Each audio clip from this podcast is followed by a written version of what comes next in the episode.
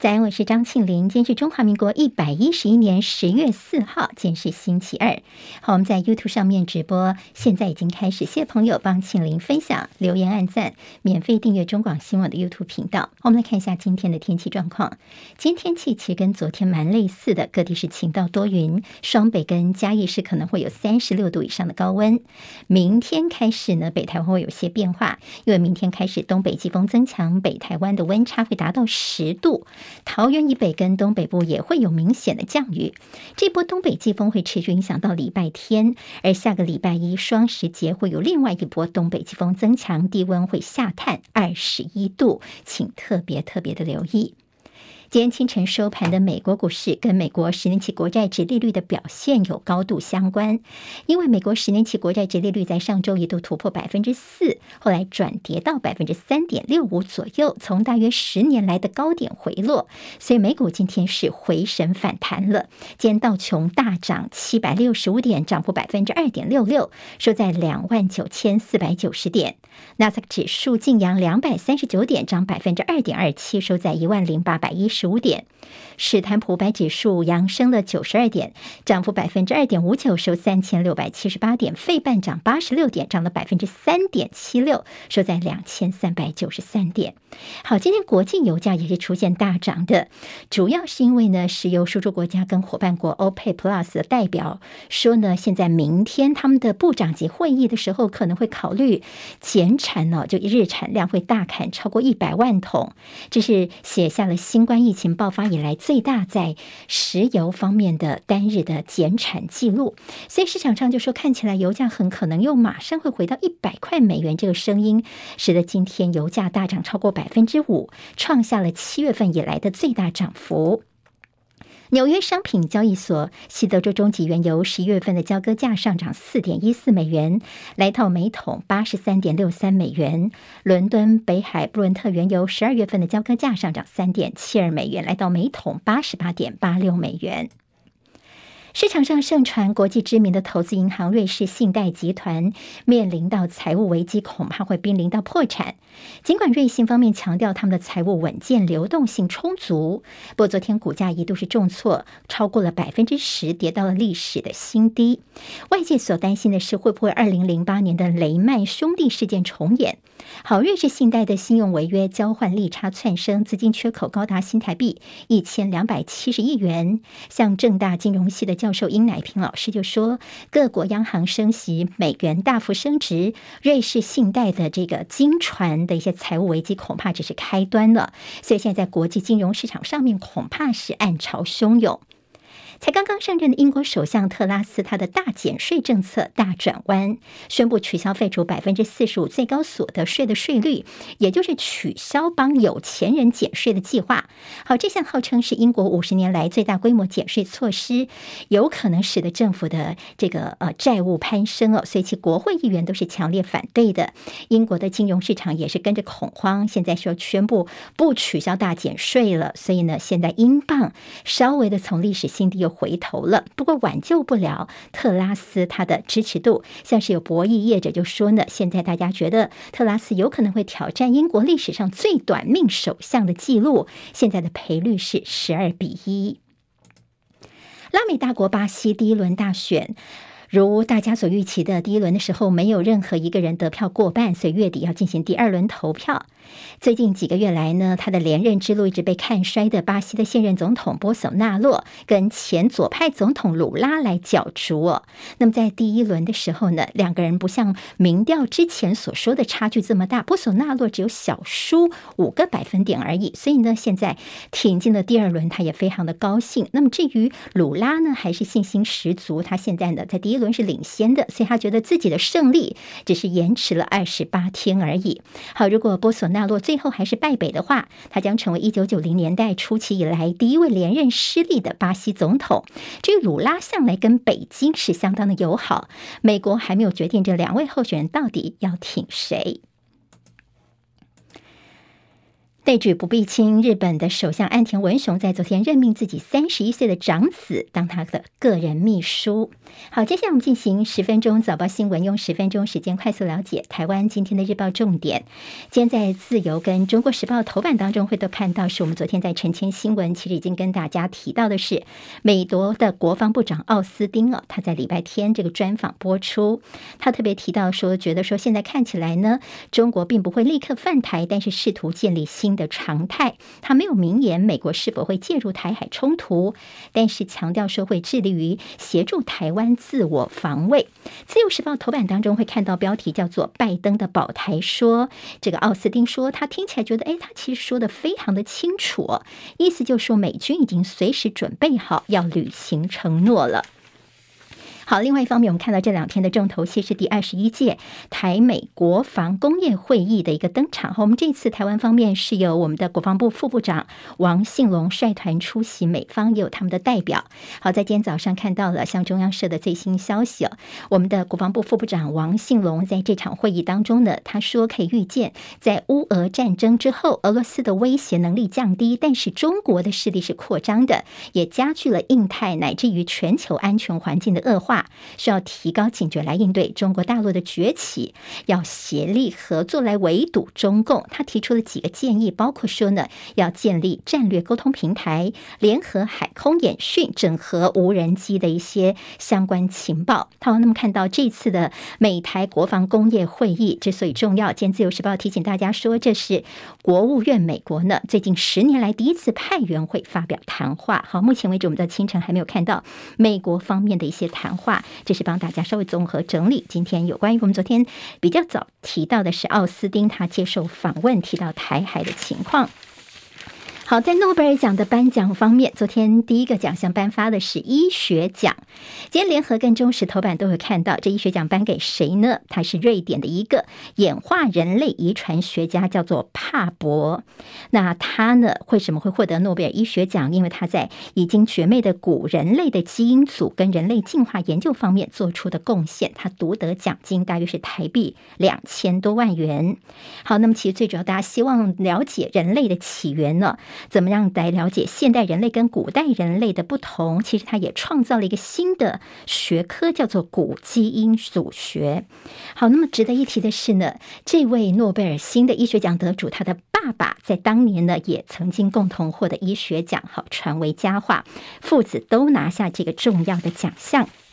好，那么为什么说古代的 DNA 这么重要呢？知道吗？大家都说新冠疫情哦，到底为什么有些人是天选之人呢？其实，在他的研究可以进一步的延伸到了现在人体内所留存的尼安德塔人的古 DNA 跟感染新冠肺炎的风险、感染后的重症风险是息息相关的。这就是为什么有些人呢容易受到感染，有些人却是天选之人。好，这是在医学奖方面，当然第一个颁奖的是医学奖。这个礼拜会看到了，今天会是物理学奖，那么在一些化学奖、文学奖得主是在六号公布，和平奖七号公布，那在十号的时候呢，会公布压轴的经济学奖。另外，今年的奥呃这个诺贝尔奖呢，非常特殊的是，在过去因为疫情的关系哦，没有这个实体举办的颁奖典礼，会邀请过去三年的得主，大家一起共聚一堂。好，这是在诺贝尔奖的一个颁奖情况。《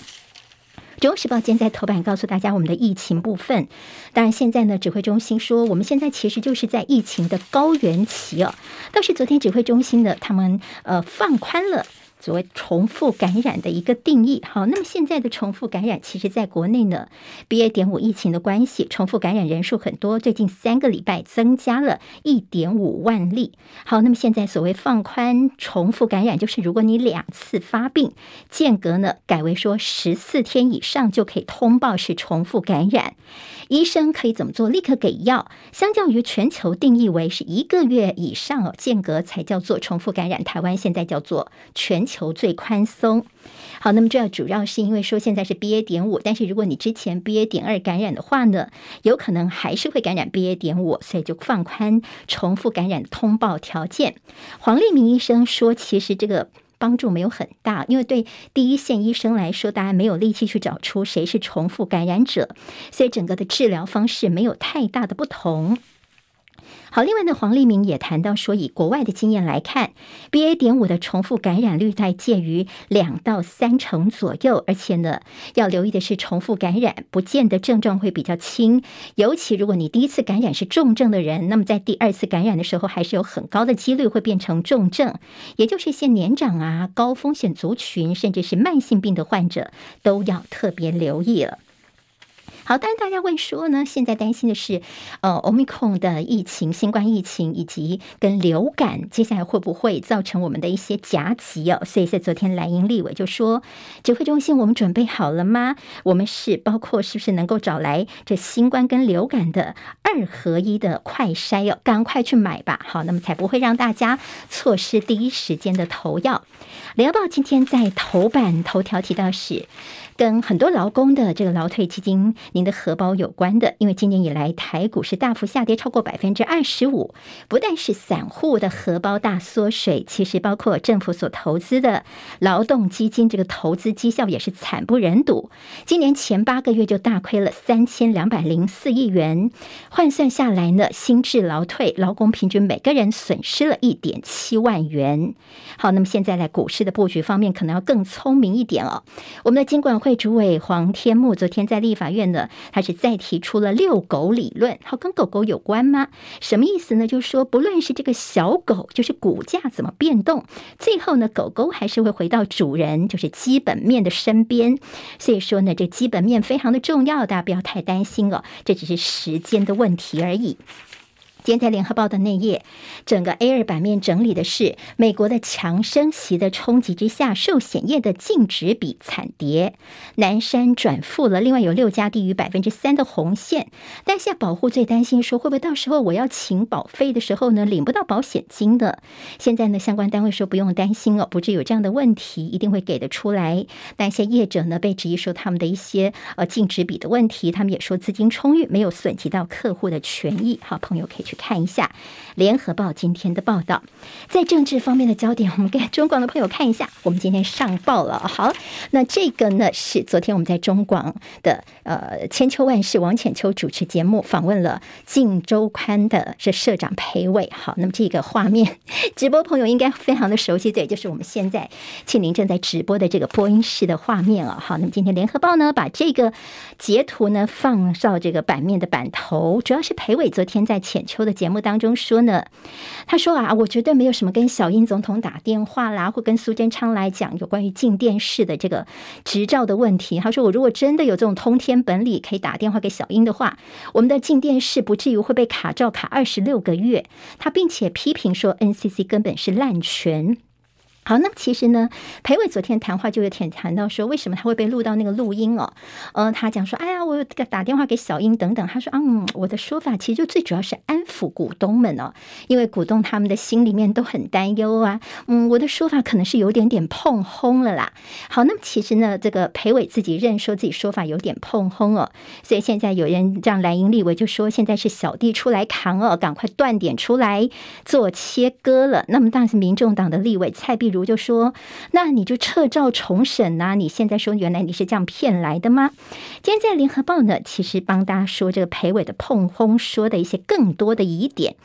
包括说，哎，我们的府院方面呢，你知道你平常都说什么假讯息啊等等哦，都要非常立刻的来做处理，但现在呢？根本如果说裴伟真在外面是乱说的话呢，那你却没有处理吗？大家就觉得有点好像 EQ 太高了吧？这个丑总统级的丑闻恐怕会延烧下去。好，另外，如果这个碰轰，大家相信说你真的跟这个府院高层关系这么好，于是后来股东就去加码投资，恐怕会吃上诈欺的官司哦。这是裴伟现在扛下来之后，他可能要面临到的问题了。好，我待会儿会在我们的影片下方的呃置顶留言方面，把我们昨天的在中广新闻网频道上面昨天裴伟的这段访问的精彩内容呢，大家可以回来我们的影片区当中再来重新点选收听，看看裴伟昨天是怎么说。说的。今天在联合报的黑白集，其实提到是这中选会的角色。好，我们的李进勇主委，还记得他当初呢，在担任中选会的主委的时候，他说他是暂时注销了民进党的党籍。不过日前他出现在基隆市参选人蔡适应的活动上面。好，中选会的立场能中立吗？还有就是呢，选举在即哦，网络上面也流传说支持近乎勇，无耻是李进勇。好，中选会的角色，大家当然会先迟疑喽。自由时报今天在头版当中会看到是，呃，他们大做的在基隆方面的选情哦，在谢国良国民党的这个参选人部分呢，他们就其实在用之前，你可能在自由头版看到像跟对张善政啦，对宜兰的林资妙同样大的版面，说洗钱案的延烧，一日多次转会亿元资金流向谢国良哦，说他交代不清楚。今天在联合报的内页有对陈时中的专访，好，陈时中就说自己的民调。低，还有这个仇恨值高哦。他说，因为好学生比较容易被挑毛病。至于周玉蔻对自己的示爱，他也强调说，这个周玉蔻说我爱阿忠哦。他说这句话坦诚，我压力会很大哦。他说有人家喜欢我，也不能说不行，只要我的太太没有被吓到就好。好，这是在联合报今天他的专访。经济日报今天的头版当中有台股量急动，捍卫万三关卡。另外，台积电面临到十兆市值的保卫战，最近的散户垂泪。工商时报头版头条有记忆体大厂最近减产自救低润、NND 以及这个 Flash 等第三季合约价大跌，到明年恐怕难以回升，所以记忆体大厂现在减产自救的做法。好，这有今天的十分钟早报新闻，我是庆玲。离开教室前，就帮我们按赞、多多留言。明天再会喽，谢谢大家。今天台湾各日报最重要的新闻都在这里喽，赶快赶快订阅，给我们五星评价，给庆玲最最实质的鼓励吧，谢谢大家哦。